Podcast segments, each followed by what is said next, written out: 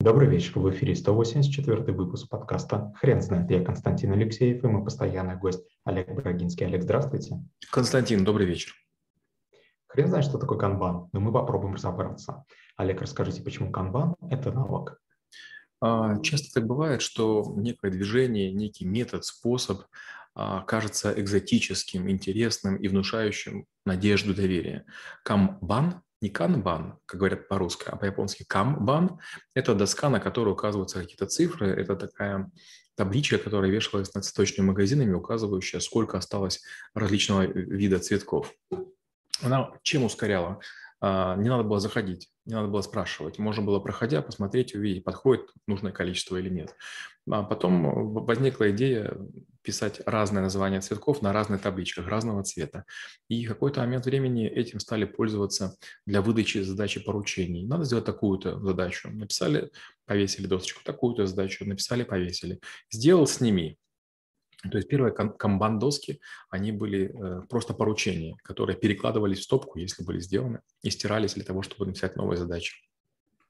Потом возникла идея такая, что можно с помощью канбан-доски показывать движение прохождения задач по циклу. Например, уровень идеи, уровень тестирования, уровень внедрение, уровень работы над ошибками и уровень принятия.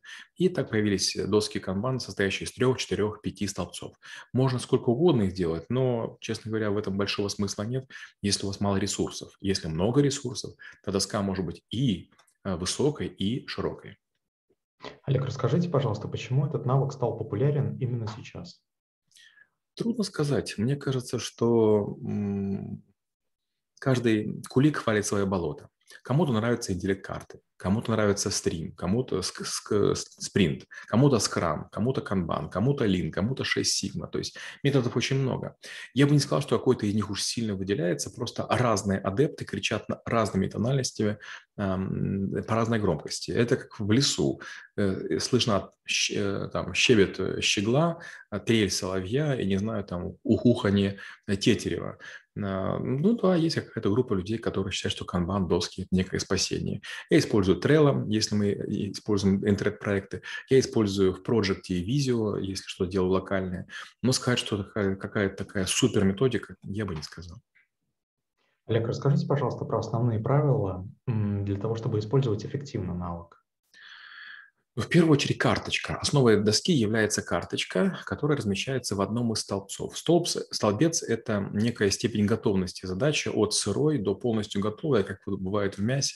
Бывает там э, medium, well done, rare, medium well, medium rare – и так далее, или там из блат кровью. Также и здесь. Карточка сначала на уровне идеи пишется и заполняется в первую колонку. Можно об этом подумать. Если через какое-то время к ней возвращаешься и думаешь, так, кажется, потенциал есть, пытаюсь проработать и проталкиваешь ее вправо. А, очень важно карточку писать правильно. Надо, чтобы там был глагол, существительные и цифры, тогда это можно сделать. То есть кто делает что, это здорово, а еще будет потрясающе, если как, и как, как а, каким образом и к чему это приведет. Потому что, знаете, вот есть такой стих в произведении «Гражданин-поэт». Там, примерно такое. А, было, значит, что два правителя играли, кажется, в бадминтон, пока ехали на э, комбайнах. И вот, значит, главный герой спрашивает, вот же круто, а зачем?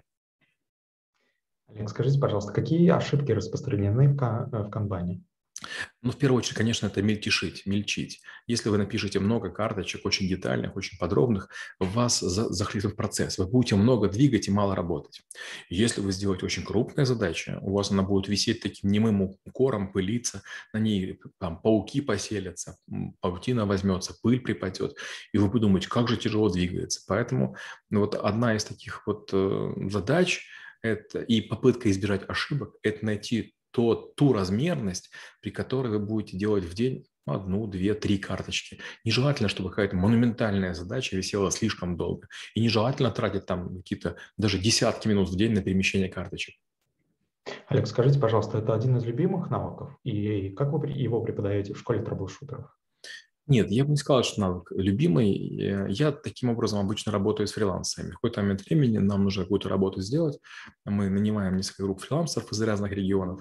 Таким образом мы снижаем стоимость работы и создаем конкуренцию. Но, конечно же, мы людям об этом не сообщаем. Мы ведем примерно одинаковые три доски. Если у кого-то возникает хорошая идея, я эту идею перебрасываю на другие доски. И в конце концов одна из команд, бывает две, бывает три, они добиваются успеха, и мы понимаем, что проект был хорош.